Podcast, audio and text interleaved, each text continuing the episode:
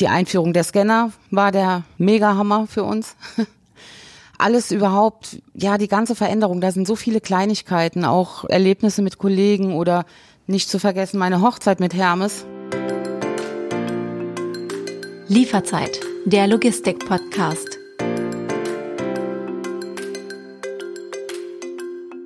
Willkommen bei Lieferzeit, der Logistik-Podcast. Mein Name ist David Siems, ich bin Journalist aus Hamburg und in jeder Folge spreche ich mit den wichtigsten Expertinnen und Experten der Branche.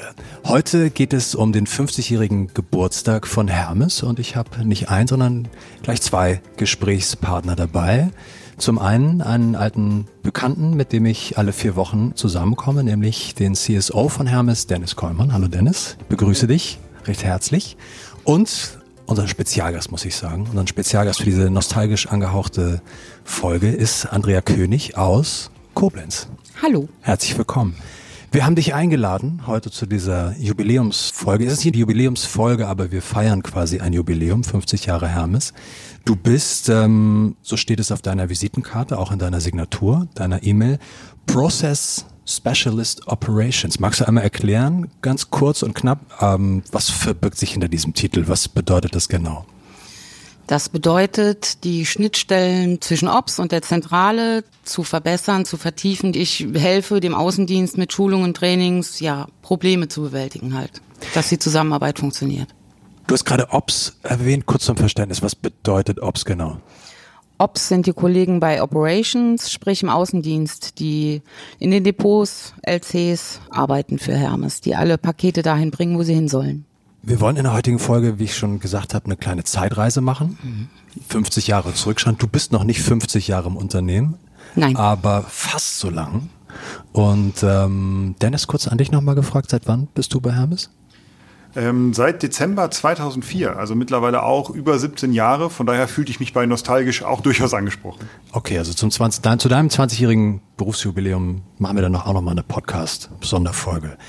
Wir wollen aber, weil ich gesagt habe, Zeitreise kurz mal in das Jahr 1990 reisen. Und ähm, warum? Weil, Andrea, du damals angefangen hast im Depot in Koblenz zu arbeiten und ähm, wir können ja mal kurz die Augen schließen und uns vergegenwärtigen, was 1990 in der Welt eigentlich so los war. Ich habe auch noch mal äh, gegrübelt, wo ich war ähm, und was in der Welt passiert ist. Also 1990, klar, die Mauer ist seit einem halben Jahr geöffnet. Deutschland steht kurz vor der Wiedervereinigung. Michael Gorbatschow wird zum Präsidenten der UdSSR gewählt.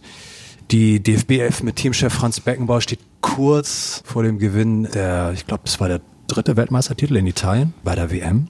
Und ja, Dennis und ich saßen damals, wir sind ja ein Jahrgang als 13-jährige Jungs mit Trikot vorm Fernseher, noch nicht gemeinsam, aber wahrscheinlich du in deiner Heimat, äh, in deinem Elternhaus und ich in meinem Elternhaus. Andrea, du hast damals im Depot angefangen. Ähm, wie verliefen so deine ersten Tage und Monate? Hast du da noch eine lebhafte Erinnerung dran? Ja, also es waren natürlich wahnsinnig viele Eindrücke, aber ich sag mal, die Kollegen und Kolleginnen, die heute anfangen, haben es schwerer durch die EDV, die ganzen Abkürzungen, die es heute gibt. Die gab es ja damals so noch nicht in dem Maß. Die Mengen waren natürlich ganz andere. Wir waren fünf Lagerleute. Das ist heute undenkbar, ein Depot mit fünf Lagerleuten abzuarbeiten, die Sendungseingänge. Es gab ganz merkwürdige Arbeitskleidung. Wir hatten Kittel bis an die Knie. Mhm. Arbeitskittel oder Arbeitskittel, so? ja, blaue, dunkelblaue Hermes Arbeitskittel, die wahnsinnig gestört haben beim Arbeiten, aber wir mussten sie tragen. Weil die zu groß zu lang. geschnitten waren, die waren zu lang. Ja, okay. bis über die Knie. Mhm. Das war schon grenzwertig fast. Wenn du sagst fünf Kollegen, wie kann ich mir das vorstellen? Also wie groß war die Lagerhalle? Wie groß war vor allem irgendwie so das Sendungsvolumen? Also was musstet ihr dort quasi alles verarbeiten? Also es kamen immer ein LKW HF, also Konzernware, ein LKW ähm, DL, Großstücke, und ein kleiner LKW mit Hängeversand. Ja, und dann kam mal eine Palette Chibo oder Havesco, aber das war ja lächerlich gegen heute. Kannst du dich noch an deinen allerersten Tag erinnern, was du an deinem allerersten Tag gemacht hast? Ja, damals mussten die Pakete im Sendungseingang nicht gescannt werden wie heute. Da gab es so Tacker wie die Preisschild-Tacker im Supermarkt. Da wurde das Datum eingestellt und auf jedes Paket kam ein Aufkleber und das durfte ich machen dann an dem Tag. War sehr spannend. Okay, erster Tag ist immer aufregend. Wie klingt das für dich? Klingt das so für dich, für dich wie so graue Vorzeit, so irgendwie Dinosaurier, Jurazeit oder hast du das Gefühl, das ist gar nicht so weit weg eigentlich 1990 und das, was Andrea beschreibt? Naja, genau. Ich habe ja eben erwähnt, wie lange ich schon dabei bin. Von daher durfte ich ja Andrea einen Teil der Reise begleiten. Und ähm, also die Phase habe ich jetzt nicht mehr miterlebt. Ich musste ein bisschen grinsen bei den Kitteln. Und Andrea hat ja gesagt, was sie heute macht, nämlich Prozesse zwischen Headquarter äh, und der Fläche, den Kollegen draußen. Und sowas würde heute eben hoffentlich nicht mehr passieren, weil wir ähm, weniger hierarchisch unterwegs sind, Schnittstellen haben und wenn jemand sagt, pass mal auf, ihr Vögel, was gebt ihr uns da eigentlich für Arbeitskleidung? Ja, das funktioniert nicht dann ja. äh, äh würde ich hoffen, dass wir sehr, sehr schnell reagieren. Ähm, wir haben gerade auch für unsere Zusteller passt ganz gut äh, eine ja doch topmodische Jogginghose rausgebracht, mhm. weil sie eben mit der Arbeitskleidung, die sie bisher nicht hatten, bisher hatten, äh, nicht zufrieden waren. Von daher glaube ich, haben wir da bessere Abläufe. Ich glaube, damals gab es noch den sogenannten Zweitageszyklus. Das heißt, da drei. sind Pakete gekommen. Oh, drei Tage. Ja. So. Das heißt, jede Haustür wurde dann auch nur jeden dritten Tag beliefert. Mhm. Heute reden wir ja über Same Day, äh, Next Day ist äh, das, das Basisprodukt. Ähm, das heißt, da hat sich auch wahnsinnig viel ähm, an den Ansprüchen der Konsumenten und auch an der Leistungsfähigkeit der Logistik getan seitdem. Ähm, EDV, ja, ohne EDV geht heute gar nichts mehr, wenn ich an die ganzen Digitalisierungsthemen äh, denke und so weiter.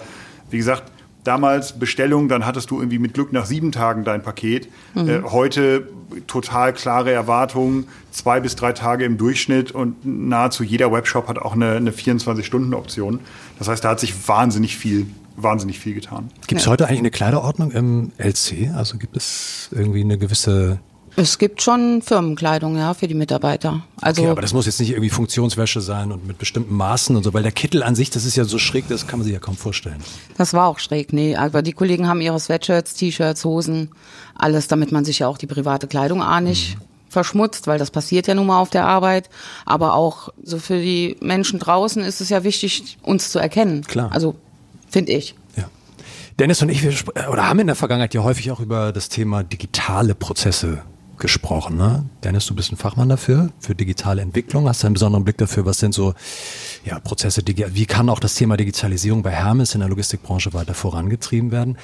Wenn ich mir jetzt mal überlege, 1990, da denke ich natürlich irgendwie noch an so, an so Casio-Uhren, Taschenrechner bei mir im, im, im Matheunterricht. Ähm, also irgendwie der C64, den habe ich gerade ausgemottet, habe so einen Commodore Amiga 500, auf dem ich dann Spiele gespielt habe.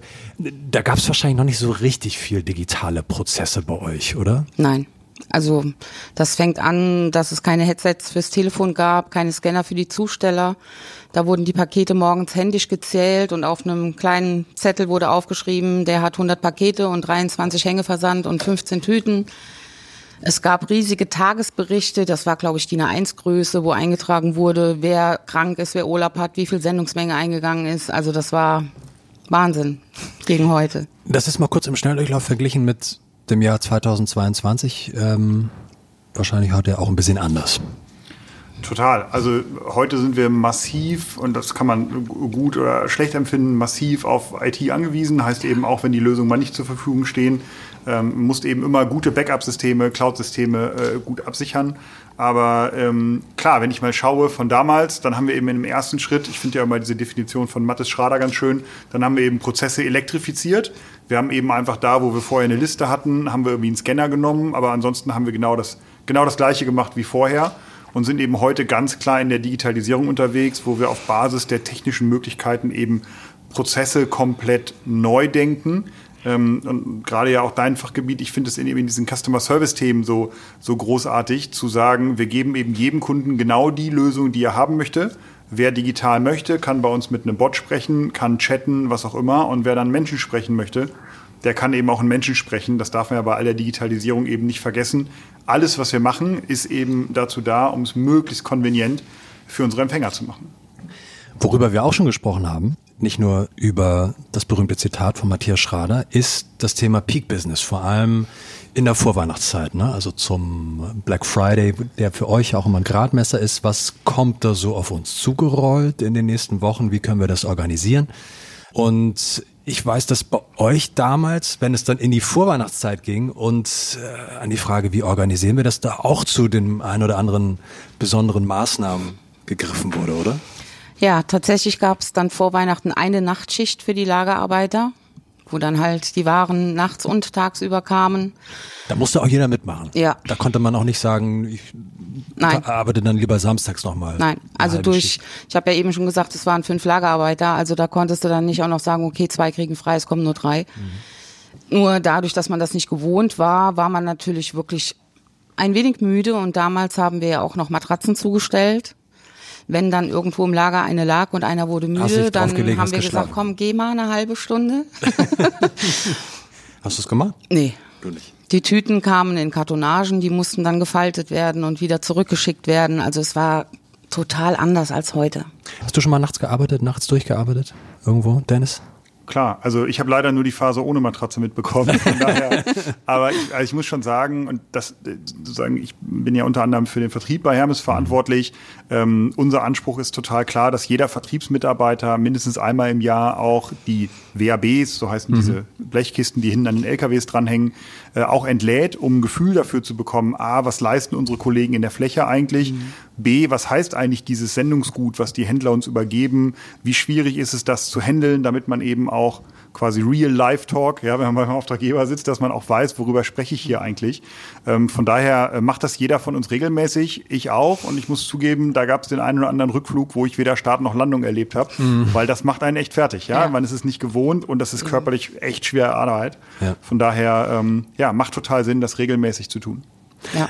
Andrea, 1990, ähm, wir sprachen gerade drüber, was war das, das war eine ganz andere Zeit als heute, nicht nur quasi gesellschaftspolitisch, sondern wir waren alle noch ein paar Jahre jünger und wir haben ganz andere Dinge getan und du hast dann unter anderem, wie du gesagt hast, auch in der Nachtschicht gearbeitet. Wie ging es dann für dich weiter? Was war deine nächste Station im Hermeskosmos? Also zum einen wurden wir nach dem Mauerfall dann 1990 im Herbst in den Osten gejagt, muss man schon sagen, zum Zustellen, weil da gab es ja keine Depots und nichts. Das mhm. war schon eine Herausforderung und dadurch, weil ich ja im Lager war, haben aber die Kollegen, die mit in den Osten gefahren sind, dann gesagt, nein, du bleibst nicht im Lager hier alleine, weil die haben die Autos vollgeladen für zwei, drei Tage und waren dann weg. Ich wäre alleine gewesen. Die haben mir dann auch ein Auto befüllt und dann sollte ich auf Tour. Dann haben sie mir einen Schnelldurchgang gegeben, wie man zustellt. War ja auch komplett anders im Gegenzug zu heute. Aber kurz nochmal zum Verständnis. Du bist ja in Koblenz. Mhm. So, von Koblenz in Osten ist ja ein ziemlich weiter Weg. Ja. Das heißt, du bist dann, du hast ja nicht von Koblenz aus dann in den Osten zugestellt. Nein, wir sind mit zehn Sprintern in den Osten gefahren mhm. und haben da die Pakete geladen aus Zelten mhm. und haben dann dort zugestellt und waren dann eine Woche da unten unterwegs. Okay, also so eine richtige Urstunde der konsolidierten Zustellung, dass ja. man sagt, man fährt richtig mit einem. Genau. Ja, ähm, das war spannend. okay, aber es war nochmal kurz zum Verständnis. Also ähm, Deutschland ist wieder vereinigt. So 3. Oktober 1990. Mhm. Wie lange hat das gedauert, bis Hermes dann quasi auch gesagt hat, wir sind jetzt, also die neuen Bundesländer als solches gab es dann ja schon, aber dass mhm. man gesagt hat, okay, wir stellen jetzt auch bis nach äh, bis nach Cottbus das ging in die Lausitz schnell. zu. Wie gesagt, es wurden keine Hallen gebaut oder so, es wurden Zelte aufgestellt. Mhm. Und da wurde dann geladen und abgeladen wie verrückt. Also die Zelte waren voll bis unter die Decke, weil sie auch keine Mitarbeiter hatten. Und es gab keine auch nicht Autos. die Überlegung, dass die Empfänger zu den Zelten kommen, sondern es war klar, eine Haustürzustellung ist für jeden ja. noch. Sollte schon sein, ne? Der Service. Okay, verrückt. Ja. Stimmt das Gerücht, dass du dich eine Zeit lang später dann am Telefon auch oh Gott, äh, ja. mit Hermes Guten Tag gemeldet hast, weil du hattest ja. einen, einen, einen Job in einem Kundencenter, was damals natürlich noch nicht Callcenter, glaube ich, genau. hieß, sondern zu der Zeit wurden die ganzen Kundenanrufe in den Depots angenommen. Mhm. Und da hat man halt den ganzen Tag, irgendwann bin ich ins Büro gerutscht, ich weiß gar nicht mehr warum, irgendwann hieß es halt, du kommst bitte ins Büro und habe dann diese Kundenanrufe angenommen, sprich, dass der Kunde eine Retoure hatte oder eben nach seinem Paket gefragt hat. Und wenn du dann ja 100 Anrufe am Tag hattest, wo du dich immer gemeldet hast mit damals noch Hermes Versandservice, dann klingelt zu Hause das Telefon und dann meldest du dich da auch mit Hermes Versandservice. Okay, Dennis, ich befürchte, dass es dir wahrscheinlich noch nicht passiert, dass du dich mit Hermes Tag zu Hause am, auf dem Festnetztelefon gemeldet hast? Ne, zumindest nicht, dass ich mich erinnere. Wobei jetzt, wo du so komisch grinst, fällt mir ehrlicherweise eine Geschichte ein, ähm, die auch ähm, in unserer Familie immer mal wieder hervorgekramt wird.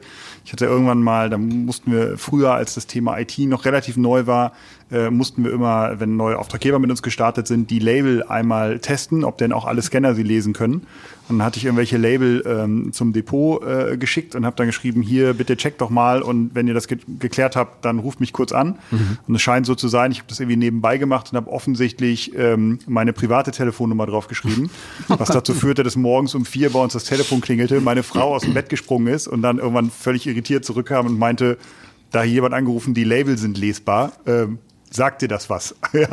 Und äh, ja, das, das ist sozusagen dann meine Episode dazu. Okay. Erinnert mich so ein bisschen an diese schräge Zeit, als man immer SMS aufs Festnetz bekam und dann auf dem Anrufbeantworter. Das war auch immer sehr lustig, wenn man so schräge, schräge Nachrichten bekommen hat.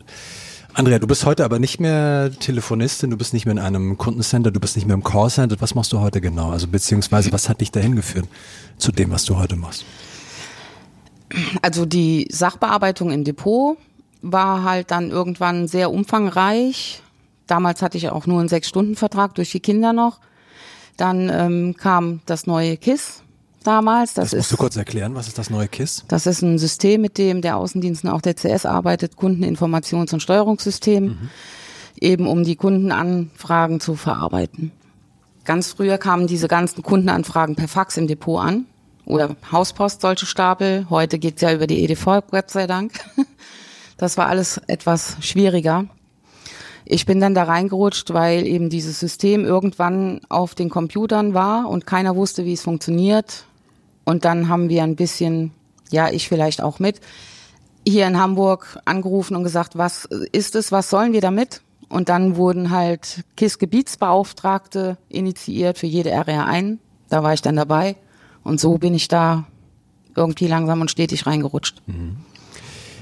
Ich wollte mit euch auch gerne über das Thema Kulturwandel, so Wechsel der Arbeitswelten, was sich seitdem verändert hat. Also wenn ich mir überlege, ich habe 2003 angefangen zu arbeiten, wenn ich mir jetzt einfach nur mal so den technischen Fortschritt angucke, wie wir am Anfang so mit den ersten iMacs gearbeitet haben, beziehungsweise in einer Redaktion, wo ich gearbeitet habe, da gab es dann immer Surfstationen, also wo man an, auf den normalen Rechnern konnte man gar nicht ins Internet kommen und wenn man was recherchieren musste, musste man an diese Surfstation gehen, um irgendwas herauszufinden. Also wie habt ihr bislang so den, ja, so den Wandel der Arbeitskultur der Arbeitswelten seitdem so, so wahrgenommen? Du hast ja gesagt, 2004 hast du angefangen. Dennis? Was war damals noch irgendwie selbstverständlich, wo man heute aber den Kopf schüttelt und sagt, nee, das ist doch klar, dass es das nicht mehr gibt im alltäglichen Arbeitsleben?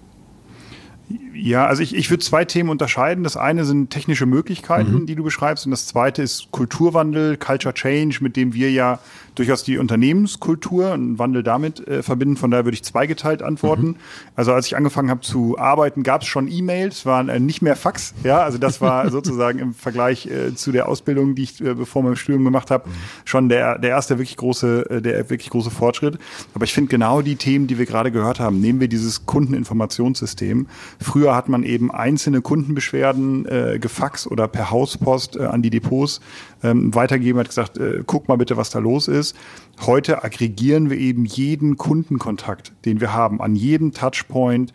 Ähm, jede Information, die wir haben, sammeln wir aggregieren die und können die eben in den verschiedenen Dimensionen auswertbar machen. Das heißt, ich kann genau gucken, wenn ein Kunde anruft und sagt, hey, äh, bei mir zu Hause, ich habe eine Sendung bekommen und der Fahrer hat diese ominöse Benachrichtigungskarte nicht geworfen, dann können wir genau gucken, oh, ähm, wie oft haben sich Kunden gemeldet bezüglich dieses Fahrers? Ja, ist da einmal die Woche ein Anruf gewesen? Kann man sagen, der ist vielleicht irgendwie zwischen eine Zeitung gerutscht, weggeworfen mhm. worden? Haben sich aber jeden Tag fünf Kunden gemeldet bei diesem Fahrer? Dann ist es offensichtlich Zeit, ein Gespräch zu führen. Mhm. Respektive, ähm, wir warten natürlich gar nicht, bis wir diesen Impuls bekommen, sondern es gibt eben aktive Auswertung, die sagt, Achtung, wir sehen hier eine Häufung bitte guckt da mal drauf, bitte führt eben hier ein Feedbackgespräch. Das heißt, die technischen Möglichkeiten, und da bin ich dann wieder bei Digitalisierung, mhm. automatisiert auf Sachen hingewiesen werden, Veränderungen herbeiführen, bevor ein Kunde merkt, dass irgendwas nicht in Ordnung ist. Mhm. Ja, also das, das ist für mich wirklich das Potenzial von Digitalisierung ausschöpfen. Und das Thema Kulturwandel, ich habe Hermes nie als wahnsinnig hierarchisches Unternehmen wahrgenommen. Ich habe bereits als Praktikant damals mit unserem CEO Mittag gegessen und so weiter. Aber dieses Thema Kulturwandel, wir haben wahnsinnig viel Komplexität hinzugewonnen. Niemand kann mehr alleine das Unternehmen verstehen, alleine das Unternehmen steuern. Das heißt, du musst eben interdisziplinär und eben auch hierarchisch übergreifend arbeiten. Das ist für mich eine totale Selbstverständlichkeit. Anders kannst du ein Unternehmen dieser Größe und auch mit, mit dem großen Netz, als wir es sind, gar nicht steuern. Andrea, wie nimmst du das wahr oder wie hast du es früher wahrgenommen, wenn du von heute auf früher zurück zurückblickst, was war schlechter, aber was hat sich auch verbessert? Also schlechter, ja, natürlich die, die fehlende Technik oder die fehlende Aussagekraft, die du eben nicht hattest den Kunden gegenüber durch die mangelnde Technik. Mhm. Schön war damals die familiäre Atmosphäre in den Depots, dadurch, dass es halt wenige Mitarbeiter mhm. waren und man hat viel auch privat unternommen. Das ist ja heute bei der Anzahl der Mitarbeiter in den LCs also die fünf Kollegen, also die fünf Kollegen aus dem ersten Depot, die haben dann sich auch am Wochenende mal ja. getroffen. Auch heute noch, ja. Oh.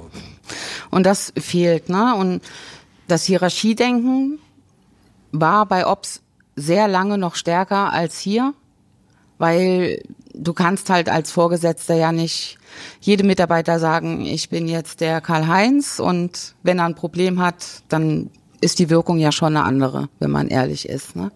Das ist jetzt die letzten ein, zwei Jahre erst richtig da angekommen. Und das finde ich schön. Anfangs hatte ich auch ein Problem damit, meinen Chef zu duzen. Aber ja, mittlerweile ist es so.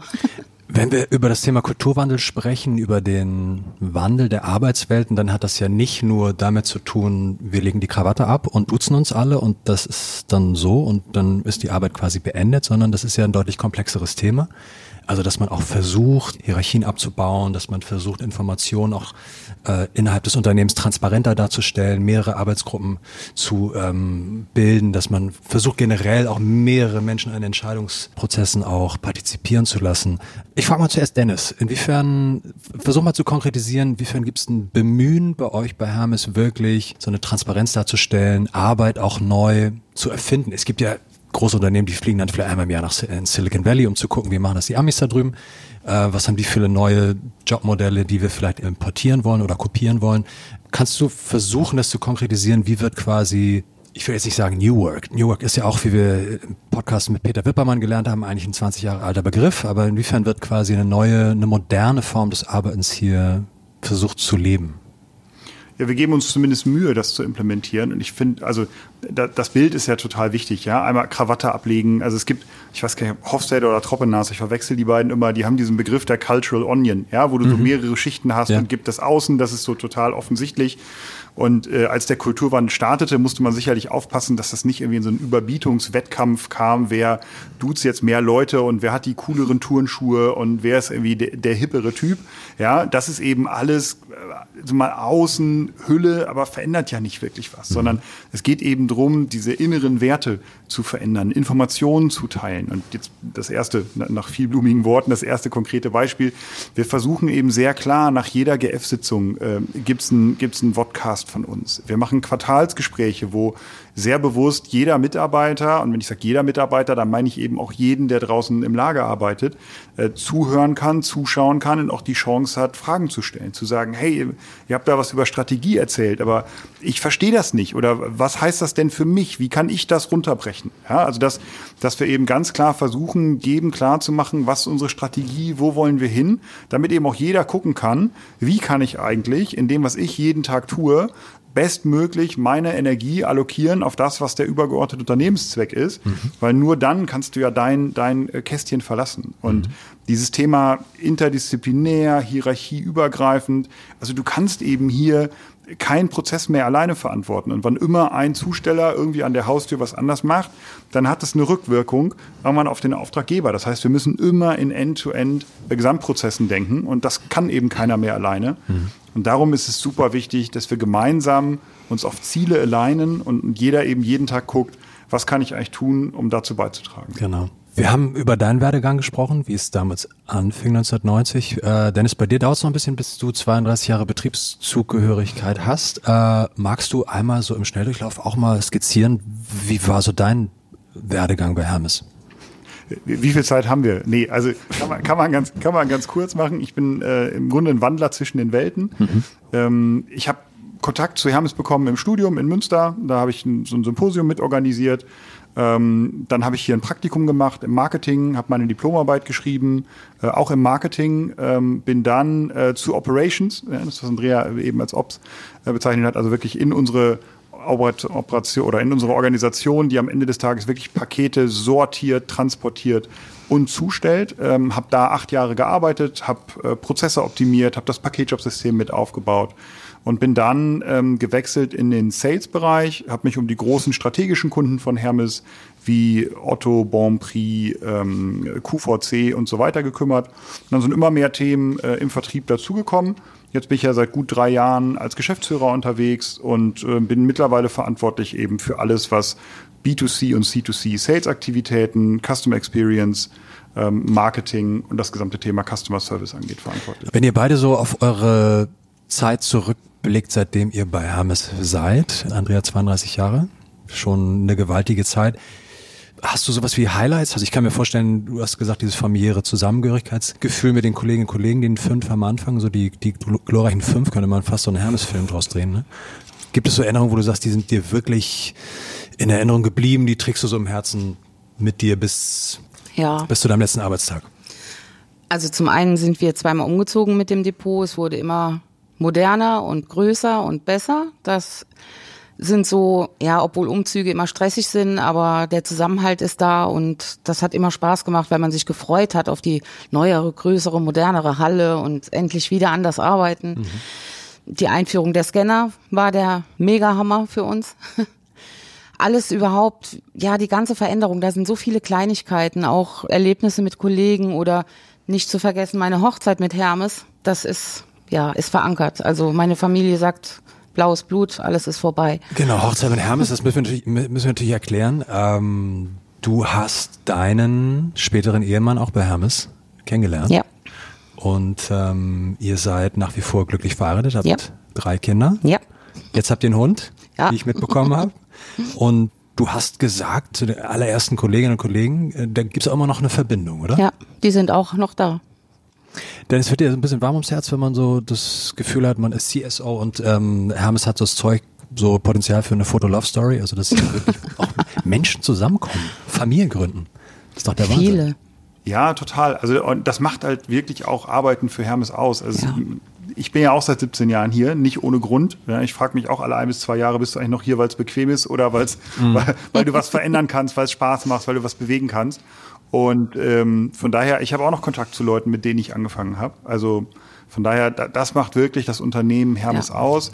Wir haben einen tollen Markt, wir können wahnsinnig viel bewegen, man hat hier unheimlich viel Handlungsfreiheiten ähm, und es sind einfach nette Leute hier.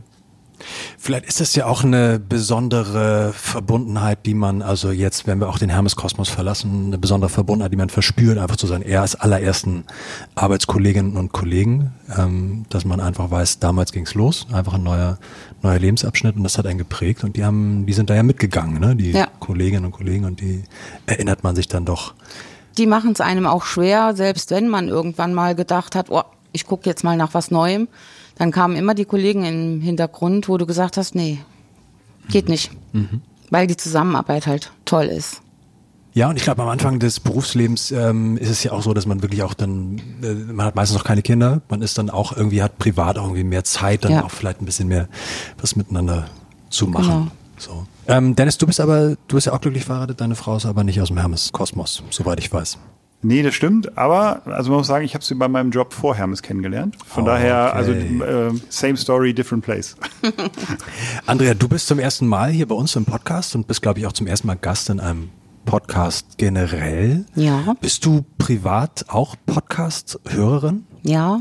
Magst du mir verraten oder hast du vielleicht eine Podcast-Empfehlung? Wir haben nämlich am Ende einer jeden Folge von Lieferzeit unsere so schöne Rubrik ausgesprochen angesprochen, wo ich meinen Gast oder meine Gäste immer nach einer Podcast-Empfehlung frage. Mhm. Ähm, hättest du eine Empfehlung für unsere Hörerinnen und Hörer, was, wo sie unbedingt mal reinhören sollten? Also ich schaue mir sehr gerne Natursendungen an, unter anderem Terra X und da gibt's halt auch einen Podcast von, den höre ich zwischendurch, aber okay. sonst leider keine. Magst du ein Beispiel geben, worum ging worum ging's in der letzten Der Folge? grüne Planet zum Beispiel, ne? Planet. War alles also das sind Sachen, das interessiert mich, die Umwelt überhaupt und da kommt immer was Tolles bei rum. Bei Terra X muss ich immer sofort so versunkenes Atlantis. so, ne?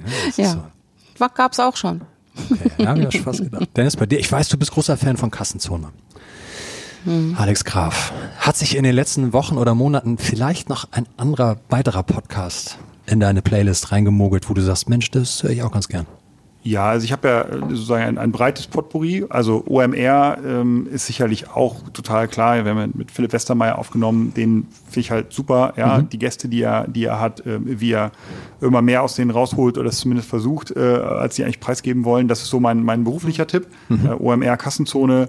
An privat bin ich halt riesen Baywatch Berlin Fan. Von daher, ähm, ja, das höre ich sehr, sehr gerne. Erklär nochmal für diejenigen, die Baywatch Berlin nicht kennen. Was passiert da? Wer tritt da auf und worüber reden die? Ja, der andere von Joko und Klaas, hätte ich fast gesagt. das ist Klaas Häufer Umlauf ähm, von Joko und Klaas zusammen mit zwei Kollegen, die eben auch da in dem Produktionsteam arbeiten, reden über alles, äh, ja, was so in deren Produktionsumfeld äh, und in sonstigen Umfeldern passiert ja, und machen das auf eine sehr humoristische Art und Weise. Man kriegt coole Einblicke in Fernsehproduktionen und so weiter. Also es ist ein toller Zeitvertreib und der Rest meiner Familie mag es auch. Ist ja auch mal wichtig, was zu finden, was dann irgendwie alle mögen.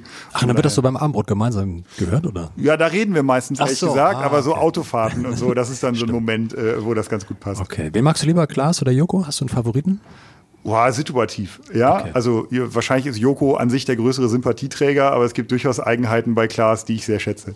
Ich glaube, im Endeffekt ist es wie bei Bud Spencer und Terence Hill. Jeder es hat halt so seine Qualitäten, aber zusammen wirken sie dann so wie Nitro und Glycerin oder so, wie auch immer. Oder um äh, nochmal am ganz an Anfang zu gehen, äh, ich hatte ja gesagt, WM90 in Italien, dann sagen wir mal Andi Brehme und Lothar Matthäus oder so. Ich denke immer an Toto Schilacci, ne, wenn ich an 1990 denke. Ja, Toto Schilacci, der Torschützenkönig, aber der danach leider schrecklich in der Versenkung verschwunden ist. Ich danke euch beiden, Andrea, Dennis, für diese schöne Zeitreise. 32 Jahre haben wir zurückgelegt und äh, haben uns nochmal in das Jahr 1990 gebeamt. Und vielen Dank für deine schönen Anekdoten, auch von der Nachtschicht. Ich hoffe, dass du heute nicht mehr so viele Nachtschichten machen Nein. musst, Andrea. Nein, vorbei. Die sind, die sind vorbei, okay. Also vielen Dank für eure Zeit, vielen Dank für eure Lieferzeit, wie jedes Mal. Und äh, ja, vielen Dank an alle unsere Zuhörerinnen und Zuhörer. Und wir freuen uns, wenn Sie, wenn ihr Lieferzeit treu bleibt. Abonniert uns bei allen Streaming-Anbietern, die es gibt. Und bis zum nächsten Mal. Auf Wiedersehen und auf Wiederhören.